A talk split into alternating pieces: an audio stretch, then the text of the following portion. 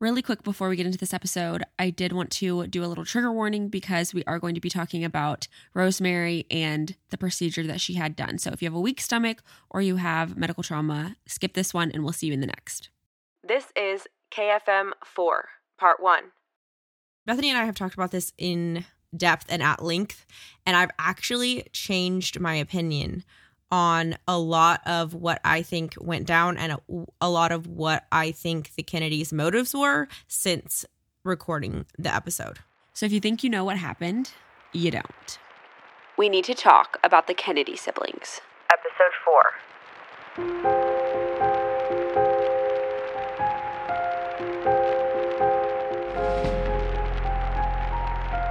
Welcome to Blood and Business.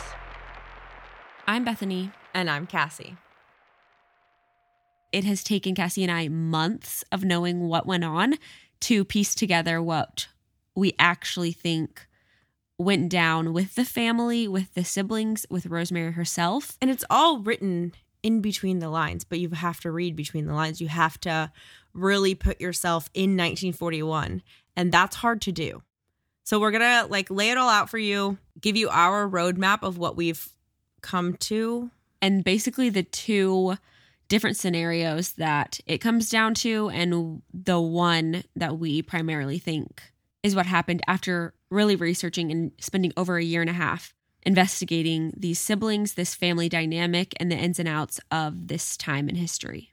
So let's lay out the facts for you. We'll start there and build our quote unquote case. Because obviously, we have to start with the truth this actually has been a really fun experience for me, just specifically episode four, because it just reminds me the truth will find you out. Like if you dig deep enough, the truth will unfold. Throw out the opinions, throw out the rumors. Let me read this sentence word for word and think about what this actual sentence says. The simplest answer is most often the right answer, and that is true, we believe, with Rosemary. Okay, let's jump into Rosemary and her lobotomy. What do we know from episode 4? Less than 100 people had gone through the surgery in total. It was less than three years old, and her doctors specifically had done around 80 of those procedures. So, what does that tell us? First, it's a pretty new surgery.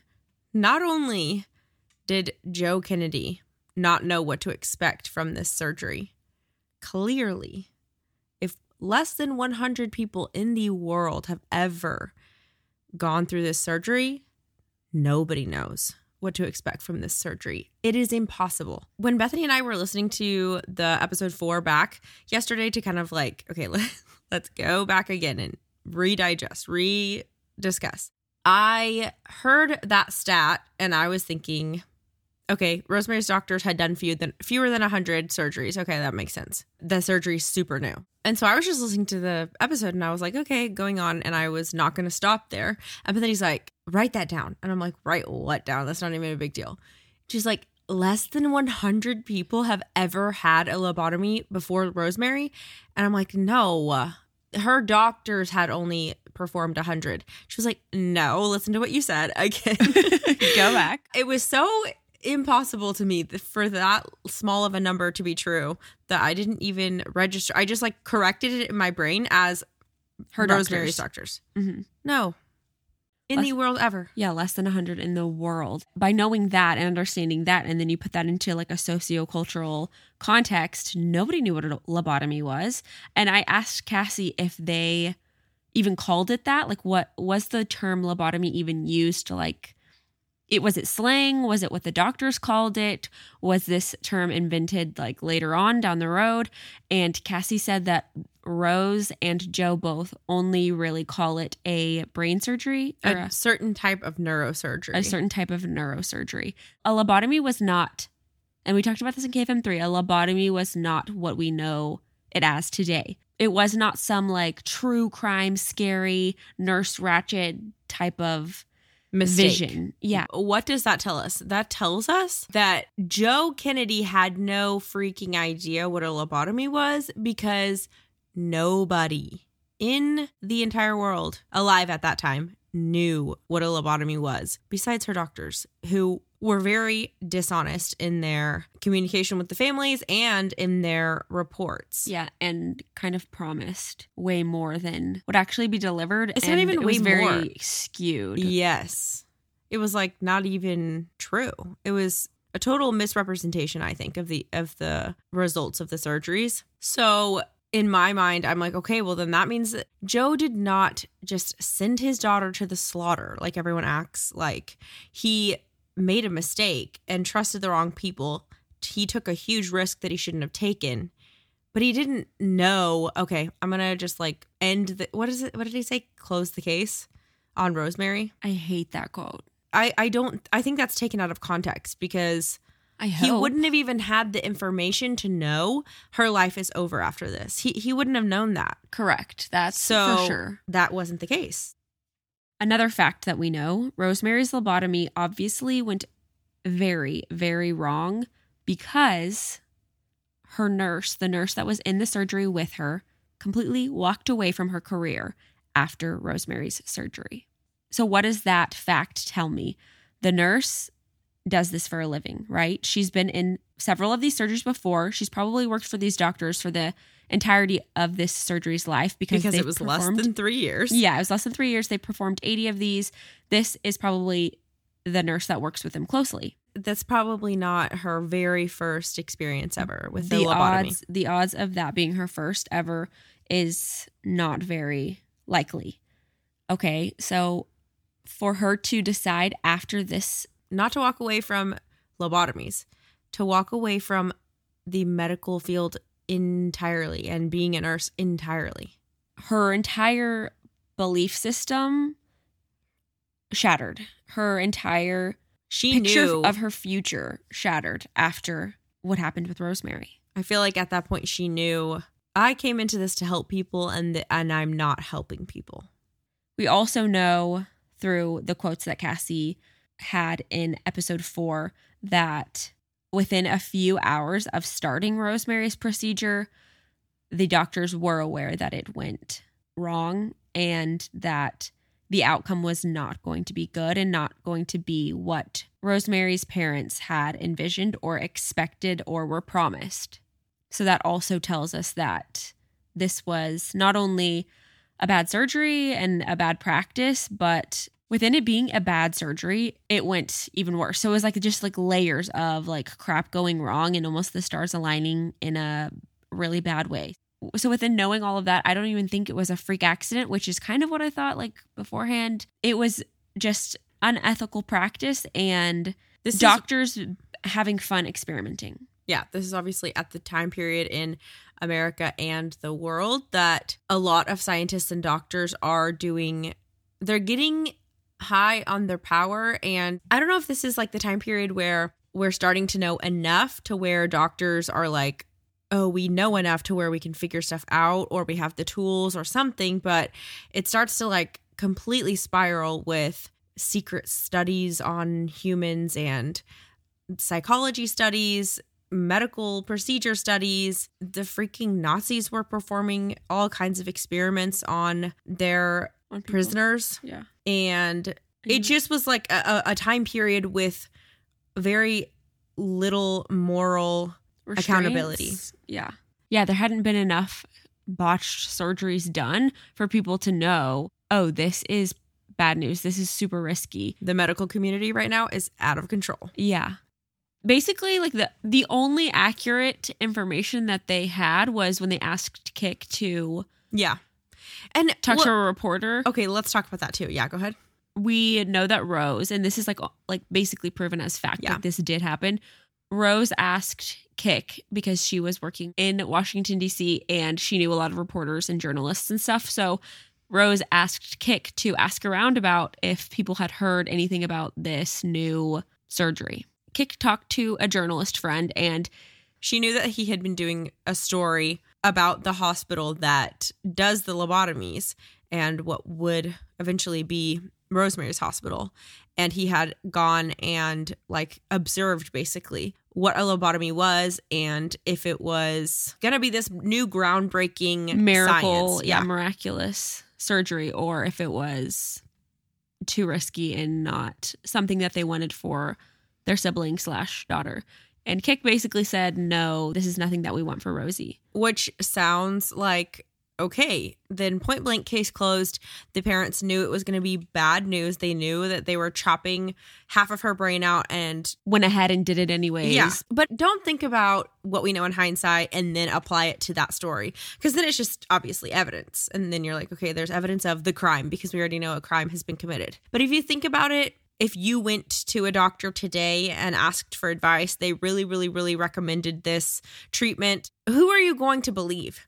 The journalist reporter who wants a, wants to have a good story in his newspaper that's super juicy and you know how media works. Or do you trust the doctors the medical professionals who are telling you this is the only option for your daughter. She needs help And we have an answer. and you have the perspective that you've got to freaking do something because every single day you're seeing your daughter in massive amounts of pain. Rosemary was having violent Outbursts. outbursts. She was having Every seizures every day. People don't punch people in the face and bite people and pull people's hair out because they're happy. And perfectly fine. And everything is normal with them. She was obviously suffering. Yeah, she was frustrated. She was confused. She felt trapped. So we have all the facts of what happened with the lobotomy. Let's backtrack and think about the beginning of Rosemary's life, what the family dynamic was around Rosemary, because you can't just look at this isolated event and think you know Right. what their family felt about Yeah. Rosemary. That's not how life works. You have to have the context, the previous 22 years of Rosemary's life. Yeah. In KFM3, we talked about how I came into this thinking, oh, Rosemary's the hidden Kennedy child. She was always that way. They never brought her out in public. They didn't introduce her to their friends. She was shut away, and that was that as soon as they knew about her disabilities Yeah. but that's not the reality. So we know that they took her out in public all the time. They took really good care of her. She loved and adored her family. Okay, that makes me think no, she wasn't just thrown away at 23 years old randomly. I think from every everything else that we know about the Kennedys, we know that Joe loved his children and he loved to solve their problems. He loved to help them and like come alongside them. That was like one of his greatest joys in life. Mm-hmm. And He was having to watch his daughter in so much physical, mental, emotional pain every single day. And we And know that had- that started at age like 21. And so it had been over a year of that before the lobotomy. also, before all of that, they had tried every form of care that they could think of or had access to what even existed back then. They had her at different Catholic schools, different boarding schools, private schools, home schools, camps. They literally tried everything that they could think of. Which makes you go into the meeting with the doctor when he's saying there is no other option. This is the only answer for your daughter. You And we've done this. We've done this over 80 times and it has been super successful. Our patients come out much more calm and Mhm. less stressed, less worried. They don't have outbursts anymore. Nobody in a normal situation would have taken such a risk. The only reason you take such a risk is when you're desperate. Yeah, it's like that quote from Pope Francis about refugees. He said that no one puts their children in a boat unless the water is safer than the land. It was a coin toss either way almost. Like basically they had to make a decision They had to do something, first of all. because if they didn't, it would be neglect, it would be abuse. She is escaping from every care facility that you're putting her in, At She's- two o'clock in the morning. violently assaulting everyone that you care about and that she cares about every single day. Which puts her in even more distress, even more pain. She could have been, uh, trigger warning, she could have been raped as she's walking the streets of Boston at 2 a.m. She could have been kidnapped. She could have been killed. She could have been, She could have gone to prison. she could have, that's what I was going to say, she could have gotten in an, an altercation. There are so many people with mental disabilities, disorders, and untreated and sometimes unrecognized. oh, mental illness. That's in prison. Mental Yeah, illness in sure. prison all the time, and they shouldn't be there. Not doing something is not an option. Right.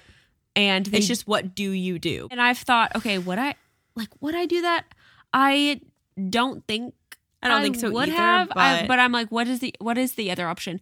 I would hire like because okay, I've got all the money He- in the world. I would hire, hire- five five private aides that would keep her locked in some like like a padded cell type thing but then you're basically signing other people up to abuse your kid which is like traumatizing for them to freaking i mean it's hard to work with behavioral issues obviously but they didn't have like the right training back then, the right knowledge. So what are they doing? They're just like strong arming this kid or just allowing them to have these outbursts alone in a padded room. That's what my first thing was. Okay, that's another option. But then I'm like, But what that is so traumatizing is that? and like actual abuse as well. Like First you of all- can't lock a your 20 year old kid in a freaking padded cell. Like that's not okay.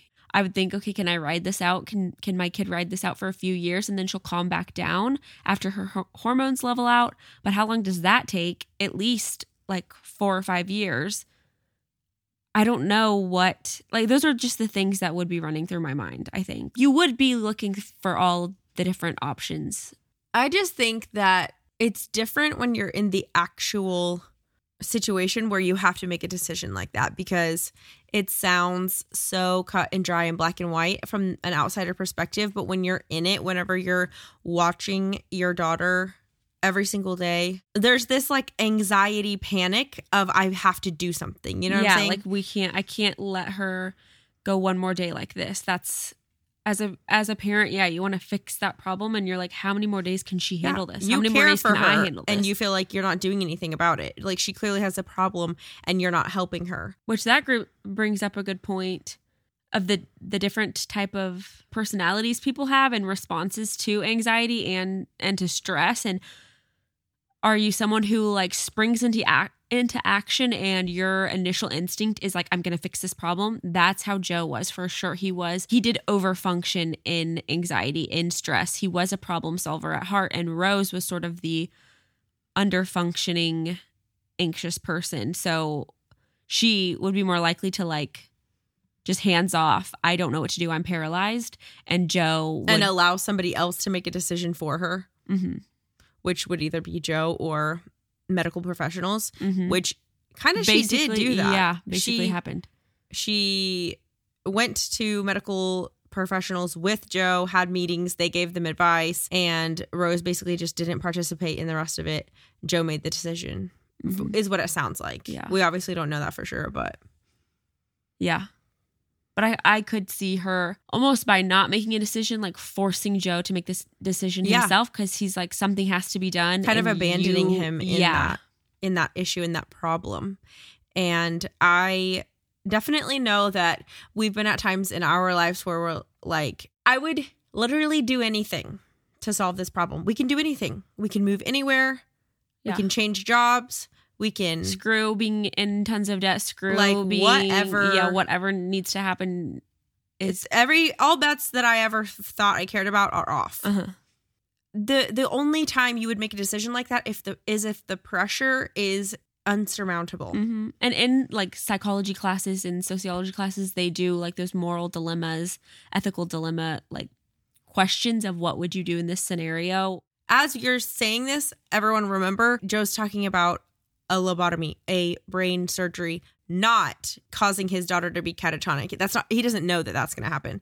Cause I feel like we're going to like moral dilemma. What would you do? Would you Right. take someone out of their misery or would you not? But that's not what he thought he was doing. Uh-uh. So go ahead. yeah they ask ethical problems the famous one is like the the train okay there are 100 people in a train um, and it's coming and it's going to crash and you can pull the lever but it kills one person that's on the tracks and you save the 100 people or you do nothing and that one person lives but 100 people die you have the power to save the 100 to, and sacrifice the one what would you do do you overwork and you you decide for yourself it's better to save 100 and and have to sacrifice that one or do you completely hands off you don't do anything but by not doing anything you're making a decision to Cause the train is moving. yes The train is already in motion. And that's the thing. yeah so the train that was and then there's- already in motion and it was coming to a head like Yes. something you don't do anything and and it just blows up on its own.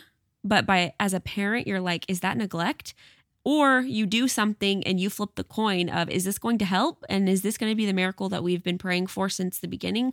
Or am i sacrificing and am i risking everything by doing this? It's just so not as cut and dry as I think people like people just paint it as like that's so horrible. How could you do that to her? And i don't think they did that to her. I don't think they did. I think they were trying to take care of her. Hmm They were working with the hand that they were dealt. And I think that any loved one, but especially like if you're legally and like morally responsible for this person, whether you're their caretaker, you're their parent, and you've been in similar situations, I really don't think that anyone knows what their answer would be until they're in it. I don't know. It's it is just so complex and so gray, and it It's so complex, feel. but- and you feel like, oh, I I fully know what I would do. I wouldn't. I wouldn't choose X, Y, and Z. I would never. And then you're in that situation, and the pain and the hurt of your sister, of your daughter, is right in front of you in your face every day. If you have never been in a situation where you have had to make a scary decision for a loved one, then count your blessings because that is obviously not a situation anyone wants to be in. Nobody wants life or death matters like Yeah. in their face and, And you don't want to be the dictator. No and that's why it's so unfair to cast such judgment such black and white judgment because n- nobody in that situation would ever want to be in that situation. Joe kennedy didn't go out for fun one weekend to have his daughter lobotomized like it's just not so simple. Even though it seems so clear to us that like why in the crud would you do that? Hindsight is 2020 and we can't even put we just on an actual factual basis we cannot put ourselves in the situation that like we can't put ourselves in the mindset that they were in because we know too much already i feel like the more we go over the episode and over and over and over the information and the quotes and the events that we know happened and the information that we know that they had and i'm like they wouldn't have known Okay, I will go back to that one quote. That one quote from Joe Close sounds really Yeah. freaking like extreme uh, yeah and suspicious. But we don't know joe we don't know exactly what they were thinking I don't even know no if that one sounds knows selfish. Actually, I don't. I don't even know if that sounds It could. because it, it, definitely could but it could also sound like it would almost be better to just close the case. As in, it would almost be better for Rosemary to just not feel anything anymore. yeah it could it could be that So it could, be, selfless, but but still, you know what's happening. You know that a lobotomy is going to mean catatonia for him, for her. And I don't think there's any way. I can't. I can't. No, the more I go over the information, I just saying- can't see that he would have known that that would have happened. I don't think he did. Correct, but I think anytime you put anyone under surgery, obviously in under anesthesia, she, like there is a risk there, Yeah. and with they knew it was a, a a new surgery. So if you are thinking in the most extreme terms, I feel like I would at a point when I'm making my pros and cons list of do we get the surgery, do we not, what are our options, and you're gathering all the research and just seeing what you can do about it. I think I would do that worst case scenario, best case scenario if I do flip this coin, what's the absolute worst that can happen? And what's the absolute absolute best thing that can happen? Yeah, and when you feel like my back is against the wall, this is about as bad as it can get. There's mm, like maybe one or two things that could go worse than this. The odds that I'm going to get something worse than my situation that I'm already in are so low. I'm just going to take the risk Mm-hmm. because it's like so many more good things would would happen than my situation that I'm already in. Right. There the- are so few worse things than this. Yeah, you know what I mean. The odds don't feel like feels like the odds are worth it's worth taking Gambling. the risk. Yeah, because you're already so low. It's like, well, how much do I really have to lose? How how much am I actually even gambling? mm-hmm.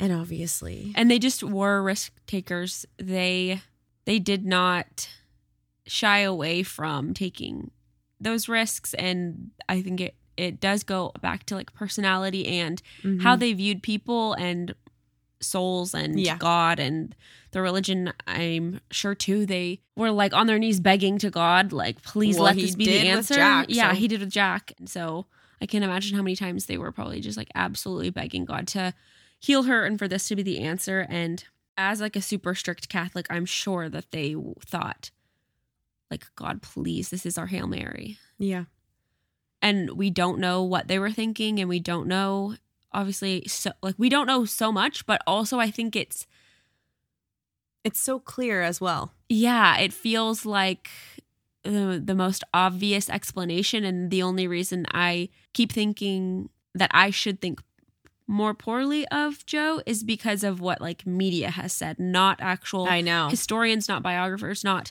people who have studied the ins and outs of their lives so intimately and talked to people who knew these people and JFK's biographer who literally his whole job was watching JFK interact Yeah. with his family, I watching him run the world. And so I believe those people if I take away all of the like fake media crap that love to Speaking just of- toy with people's lives. Speaking of, we're gonna watch this later, and we're gonna talk about it whenever we talk about JFK's affairs.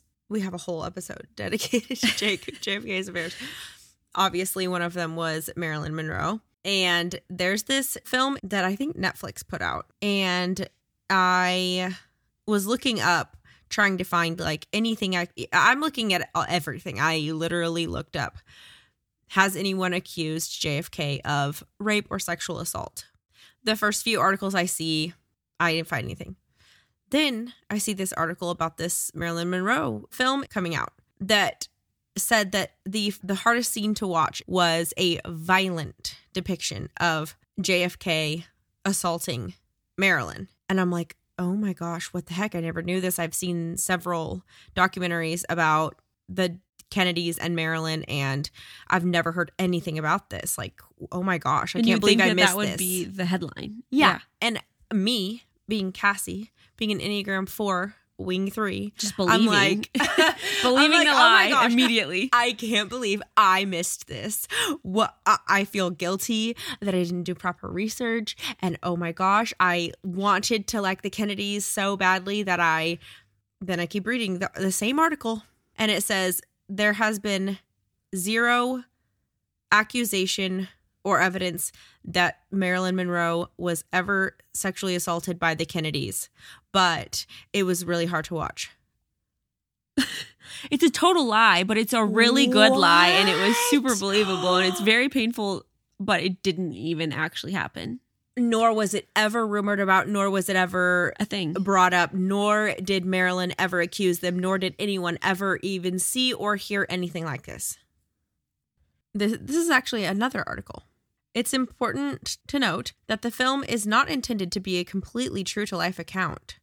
Um, then why are we putting these ideas in people's heads? It says It just it's like the whole thing that I was talking about last episode. Why are people like gaslighting Rosemary? Okay, well, Yeah. why are people literally why would you show smearing- something so so so so so evil and awful about both parties not only are you Victimizing- and victimizing jfk you are also victimizing marilyn and Yeah. how disgusting to show that about either one of them when you have absolutely no idea of that ever be even being a thing and it says You're literally rewriting someone's life. And you're rewriting Marilyn's pain. Like that's not what happened. Yeah, it says, Did Blonde's Marilyn Monroe and JFK story actually happen? There is absolutely no historical evidence that John F. Kennedy sexually assaulted Marilyn Monroe, period. It appears this was an entirely fictional scene intended to make a point about the ways in which Monroe was exploited throughout her life. So Okay, using so- JFK as a As a as a clickbait, uh-huh. as a drama, watch my movie. Uh-huh. How awful and Because disgusting. people hear about that and they're like, "Shut up! I didn't know that," and then they go watch it, And then they tell their friends. money. Like, And- how about let's talk about Marilyn Monroe's father? I Let's know. talk That's what I was gonna say. They're rewriting Marilyn's pain. That's not what happened. It's- No, it's not what happened. And she had more autonomy and choice than that in her adult life. And that's, I feel like that's just so you're like trapping her into wrong. Yeah, you're tr- you're trapping her in this in this victim role, and you're strong arming the Kennedys into some power wielding, abusive. It's just evil. Villain. Lying, lying It's- is evil.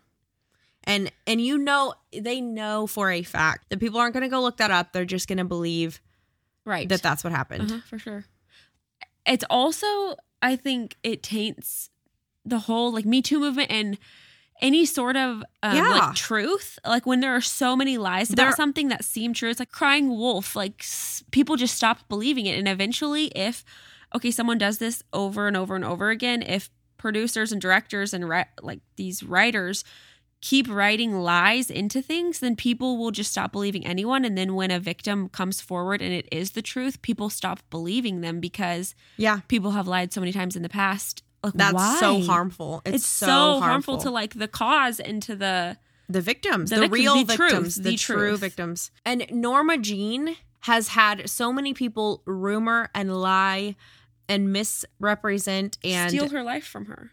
and not tell her story and make up things about her because of headlines. And you're claiming to be representing her in this. Mm-hmm. No, you're not. You're representing yourself. And it's just disgusting. So, anyway, that is just one tiny little random thing that just happened very recently this Yeah. year about the Kennedys being absolutely slaughtered in the media.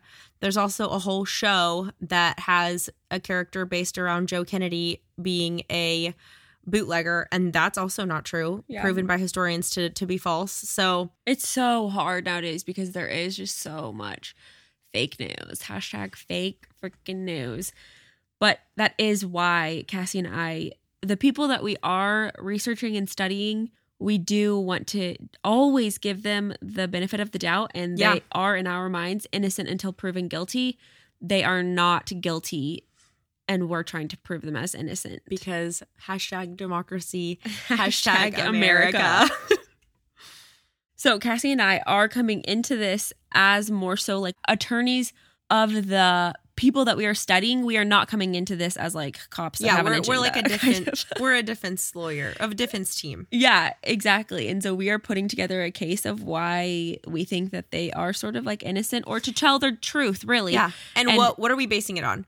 We're basing it on eyewitness accounts, factual events, and letters actions. and letters, from the from them. Yeah. real people. And I- and I actually and I've bought for JFK's affair episode. I've bought a tell-all from one of the women who was having an affair with JFK while he's in the White House. So I'm I'm gonna hear everybody's side to the story. But Yeah. So we're not even defense lawyers because no, we're not even. You're right. We're not. yeah, because we're we are really trying to look at like we are being the we are judges. We are literally trying there to you go. trying to end la- literally last episode. We're I said, we're not the judge. we're not the final judge. We're banging our gavels.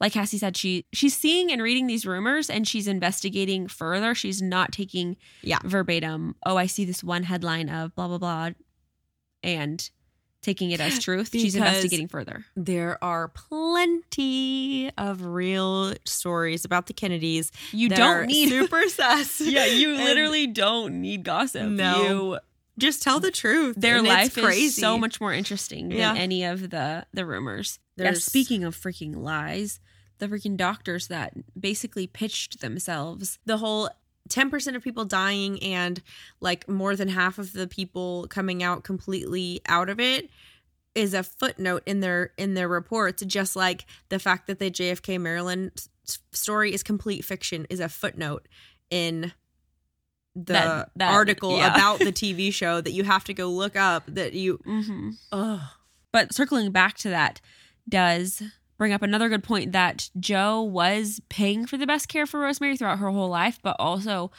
he felt like those doctors were the best the best. Yeah, and he was paying for the best of the best. And I don't think that you when you're if out- you're if you're trying to be malicious and you're trying to get rid of a problem, you don't take You your kid seek- to someone who you, don't think is going to do a good job. like that you if you if you're wanting to hear something specific You want it as quick and seamless and you don't talk to anybody Shut- and you yeah. just you're not you're not having your daughter talk to a journalist. No. Hello, a journalist. Yeah. That's the last person that you're freaking having any of your family Yeah. members talk to if you're trying to hide something.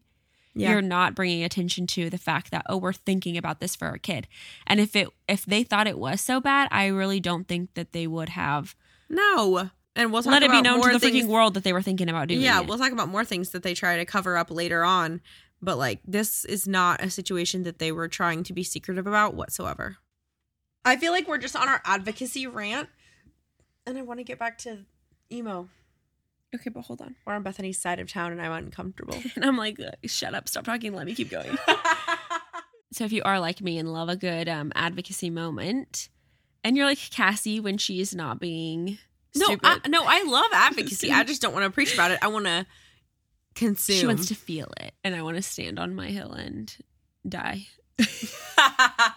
for the cause and Cassie wants to sit in a dark room and wallow and cry for those people Yeah. and hold feel the pain with Yeah. them. But there's a documentary called Far From the Tree. It is so good. And it helps you get in the mindset of a parent having to question their parenting essentially and kind of like wonder what went wrong. And that's just a little bit of like how I feel like me trying to put myself in Joe and Rose's shoes after the fact, not leading up to the lobotomy of like how did they make the decision, more so what they must have felt like afterwards. Yeah. And in it, one of the moms, like her son goes to prison and he for murder Yeah, he that he did when he was young, uh, when he was a, a kid. And so as a parent, you feel like, oh my God, what did I do wrong for my kid to end up like this? You're, you just rack your brain for what happened. What did I do?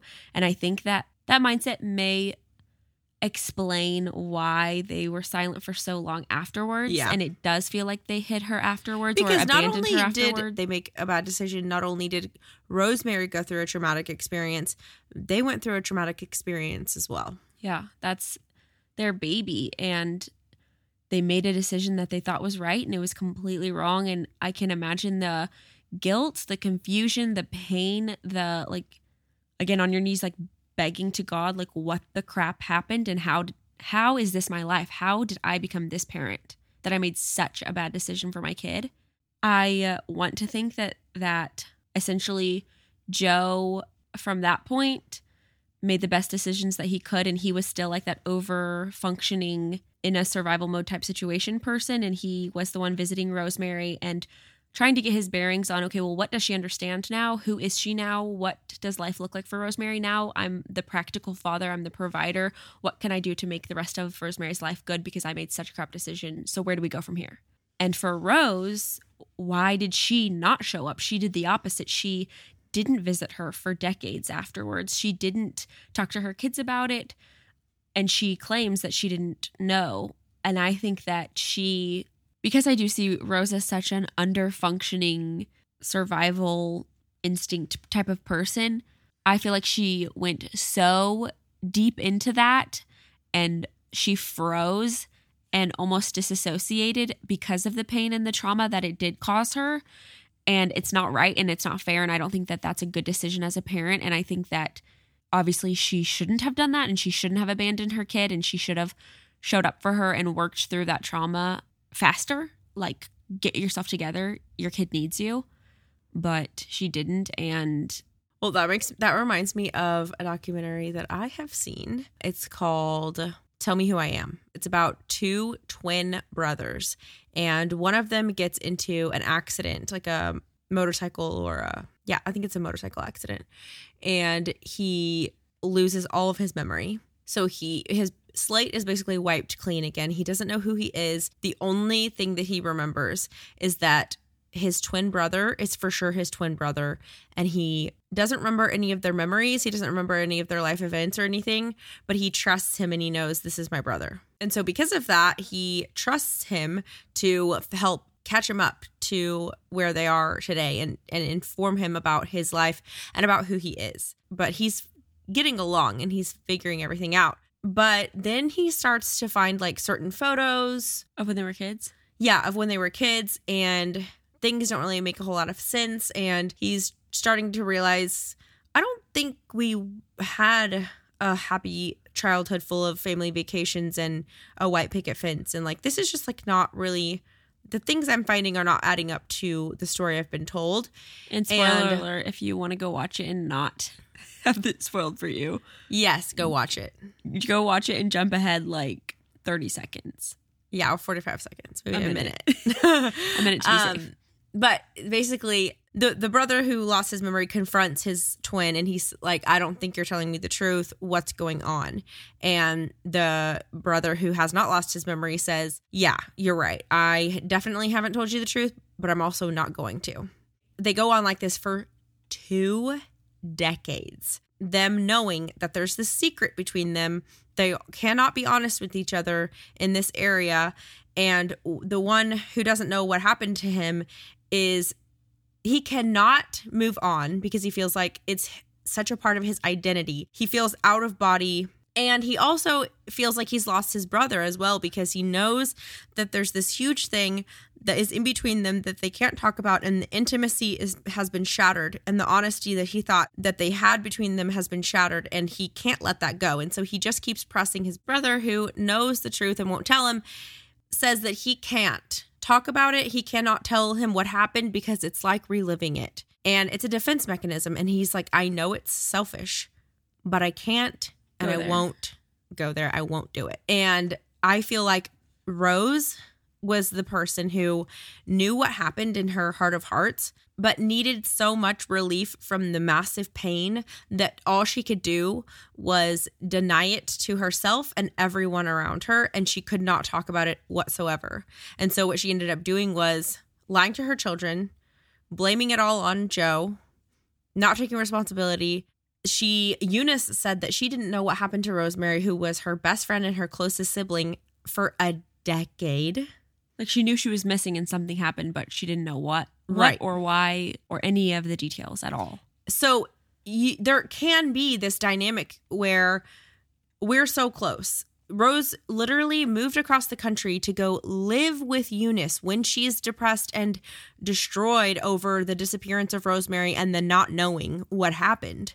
And Eunice is just this like random middle kid in the middle of the Kennedy siblings who is super independent, is completely capable to be on her own, is intelligent, is strong. She didn't need her mom in a normal situation and she would have been fine without her mom even in this depression and this in this questioning season, but Rose did love her kids and she knew Eunice needs me more than anyone right now. She left the rest of her kids on the East Coast, moves to Stanford to be with Eunice, and yet still, she cannot go there herself. And so she is taking care of Eunice every day. They're super close, but they don't talk about it. And and I'm sure Eunice was asking her like probably every freaking day Yeah. what is going on, what happened. I know something happened to my big sister, but Eunice also decides this relationship is important enough to me that we can still go on, Uh-huh. even in the lying and the dishonesty and the trauma. hmm They both and and Rose can go on with these questions all the time.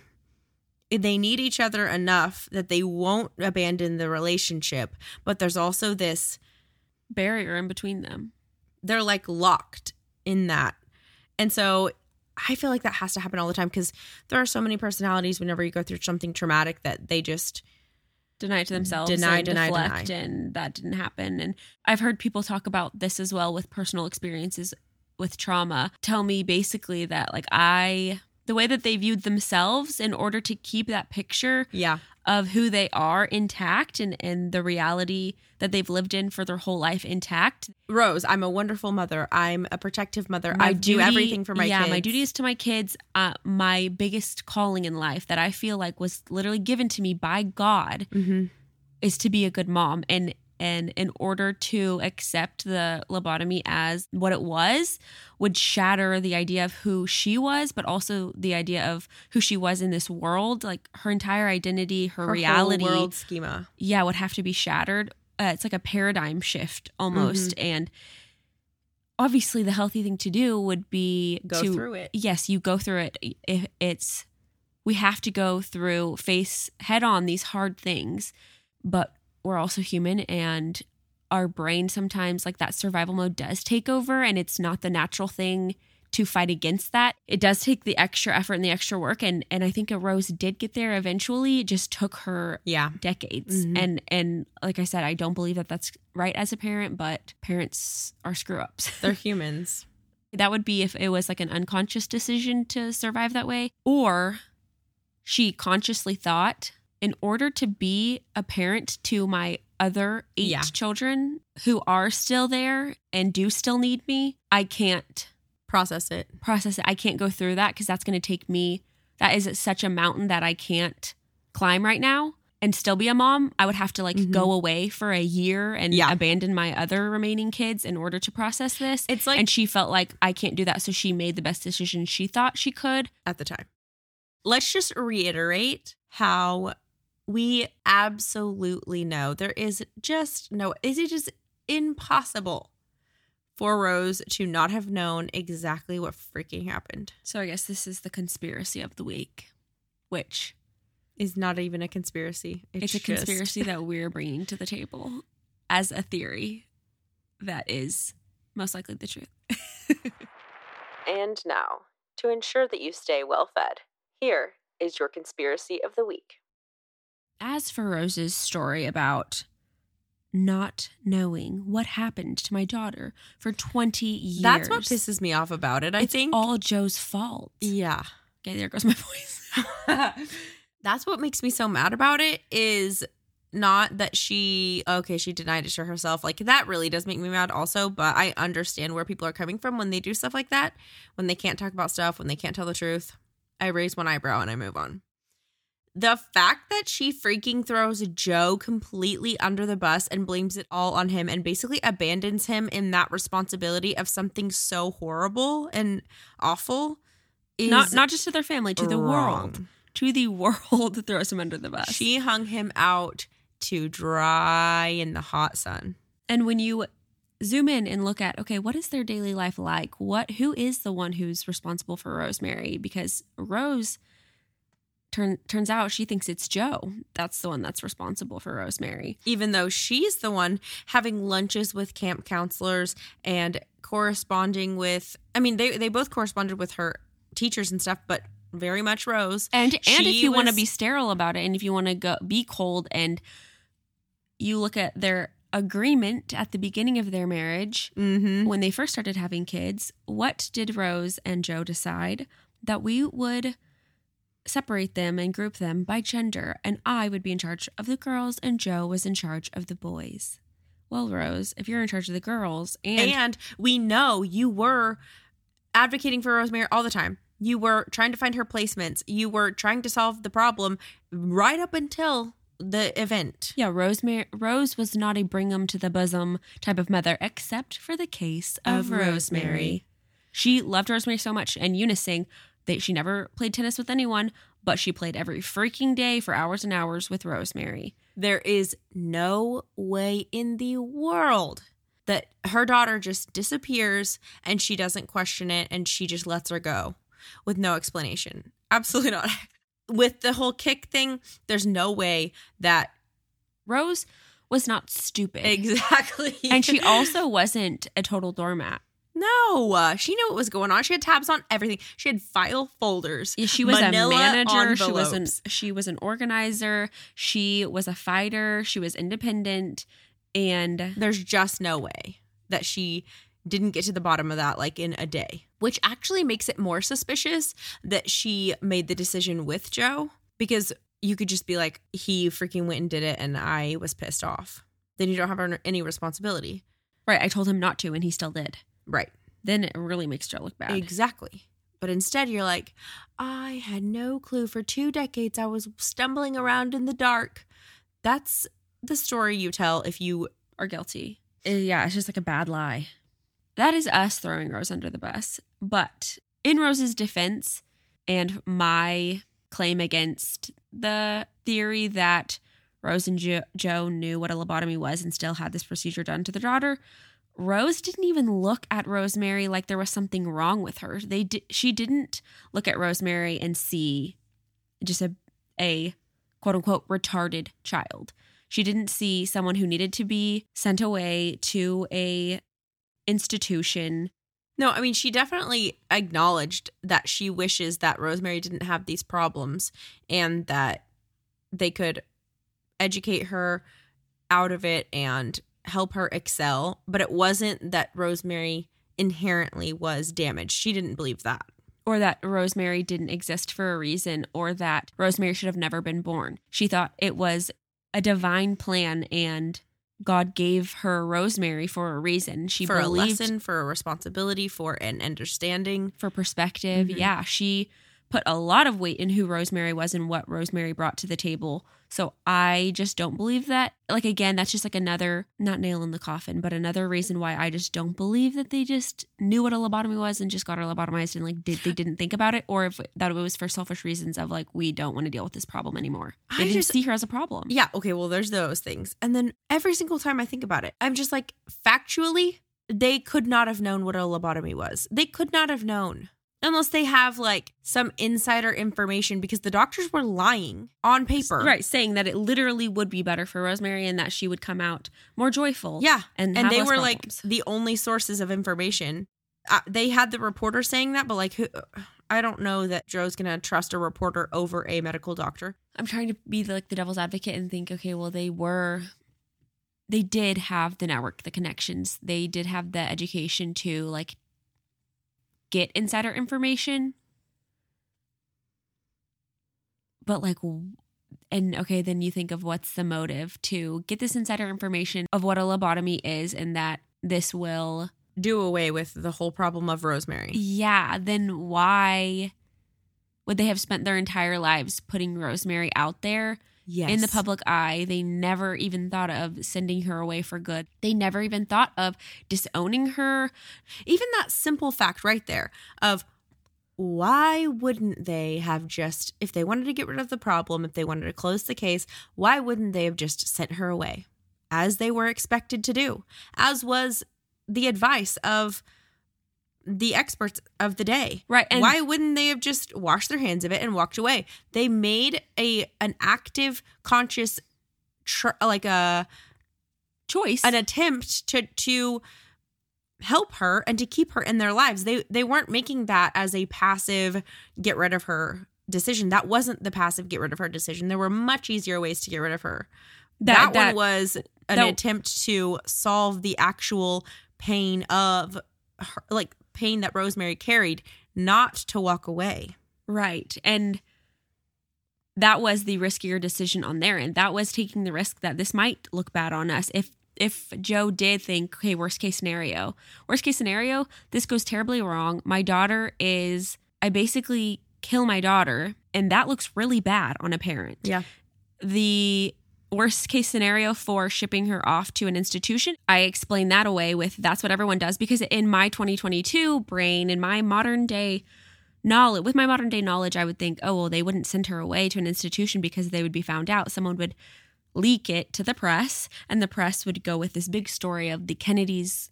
Which is the story now.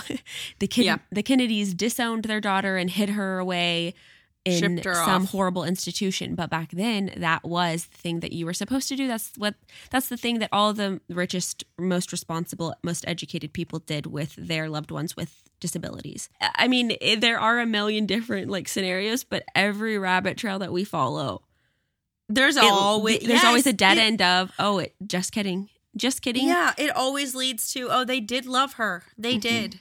Because that was not the easy decision. That was not the simplest. That was not the smoothest option. You know what I mean? hmm At the time, It's like they were in a panic situation. They made a rash decision, maybe, or even not a rash decision, just a an, a decision out of desperate- desperation. yeah, a yeah, a desperate desperate decision. There you go. And life still went on for everybody else. And we also have to talk about the time period. That brings up 1941. The world is catching on fire. Everything is burning to the ground. World War II is storming the beaches of your country.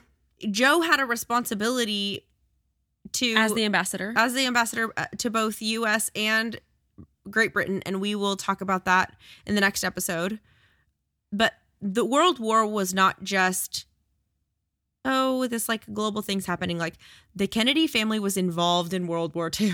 like major global decisions, like life altering decisions and for hundreds and thousands of people. Joe Jr. is already enrolled in the military. You just have to remember They were in the thick of it, that the Kennedys had lots of things going on all the time. like maximum pressure too. all the time. So they all come to Palm Beach. I think it's Palm Beach, not Palm Springs. The family vacation home. They come there for Christmas.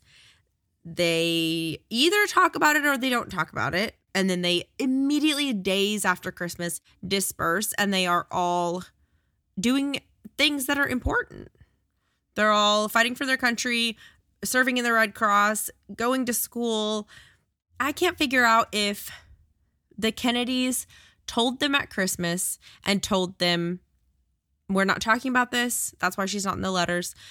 That's why the younger kids didn't know anything. You know, just for the family, just for the younger kids' mental health, for for our mental health as Joe and Rose. Please, we're not going to talk about this. But something this is- horrible happened. This is what happened. Yeah, this is what happened, and I'm not talking about it again. Don't bring it back up. Or they didn't even think it was that weird because I need to drink water. Okay. Hold on, I'm literally. Oh, you don't like- even have one. No, that's why I'm like.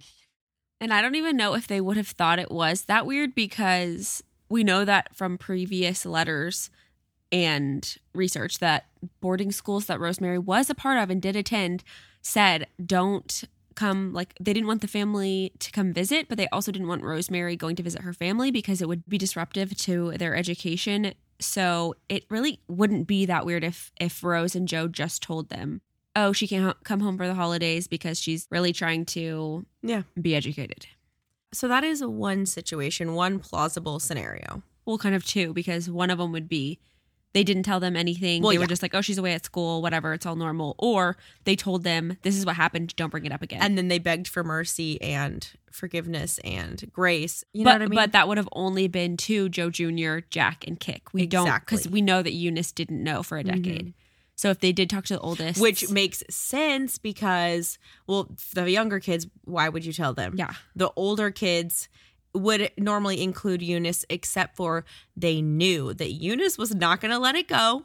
And she was way closer to Rosemary than anybody else. And she was, eh, she seems very advocacy minded as well and, and for justice. obviously And her whole life's work.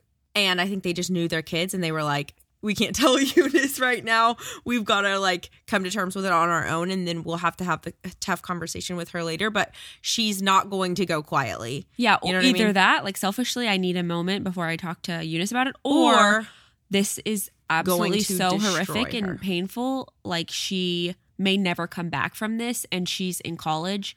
I don't Mhm. want to She's- destroy her entire Right. Future because of this one thing. Uh, obviously, that's not the decision I would make. Like, I would want you to know that what's happening to your best friend and your sister. Yeah. But but they might have thought you need to go and create your own life first. And then when we feel like You're you're, you're mature enough, you're stable enough, we'll have the conversation because you can't do anything about it now. right, I can't let this take two of my kids. It's already taken one of my children. I'm not going to let it take down another. Which brings me to another very plausible storyline.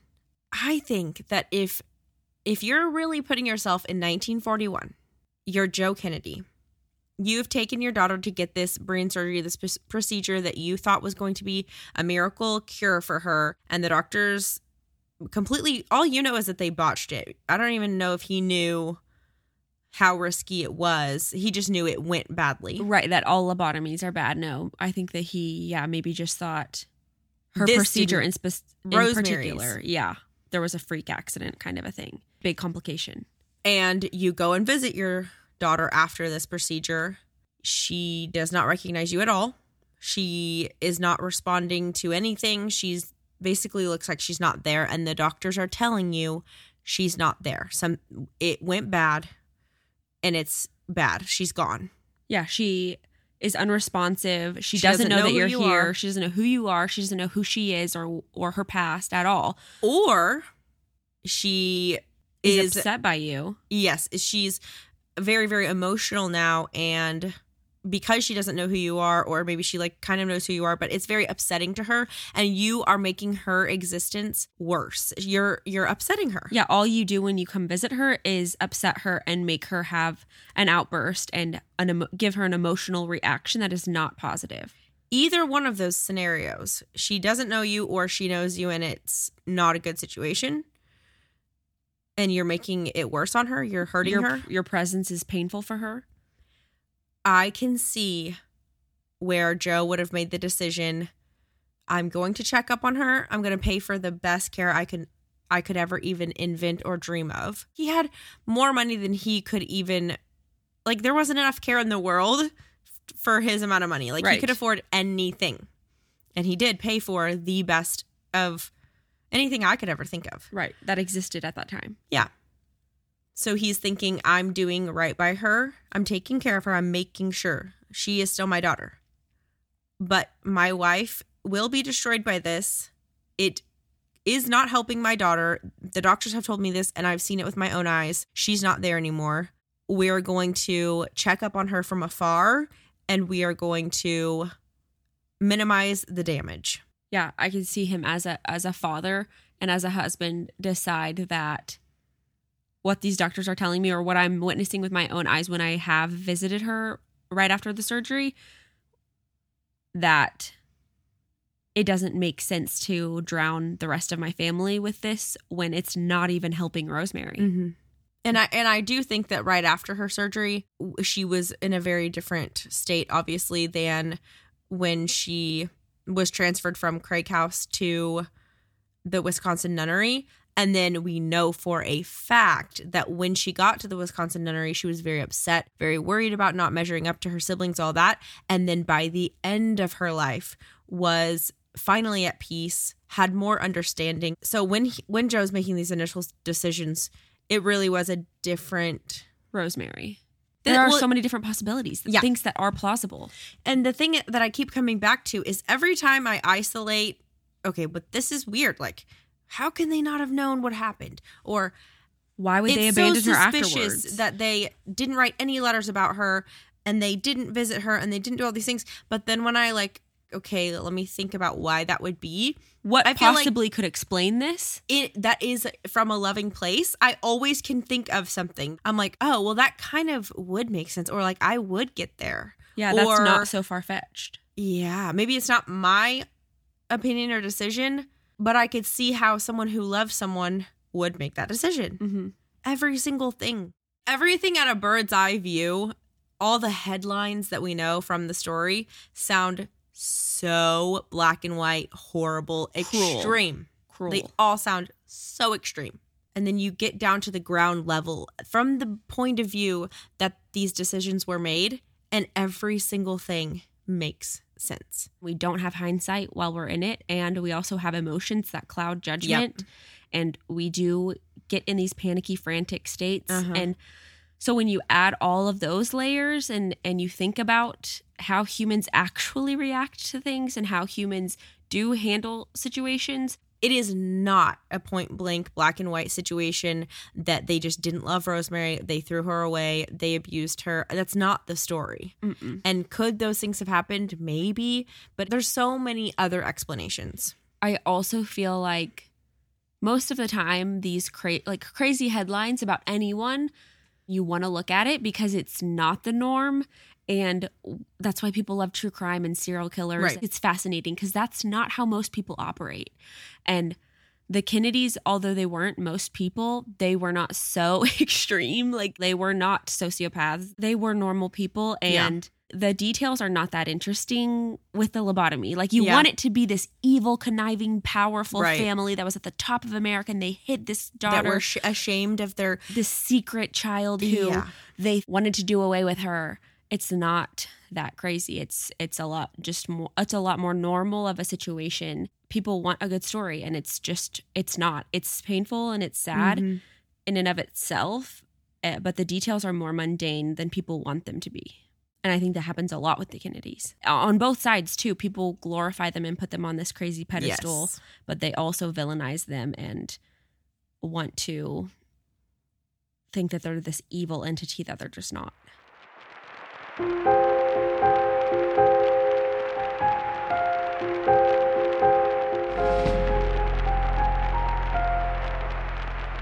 Join us here next week to hear KFM 4, Part 2.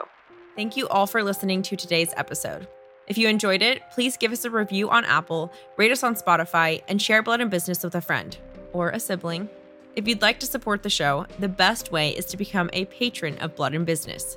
You will get bonus content every month, including a monthly bonus episode, interactive main episodes, and behind the scenes footage. To keep up with us day to day, you can follow us at Blood and Business on Instagram and TikTok. You can find the link for Instagram, TikTok, and Patreon in the show notes below. Thank you so much for the support, and we will see you back here next week for your regularly scheduled programming on blood, and business.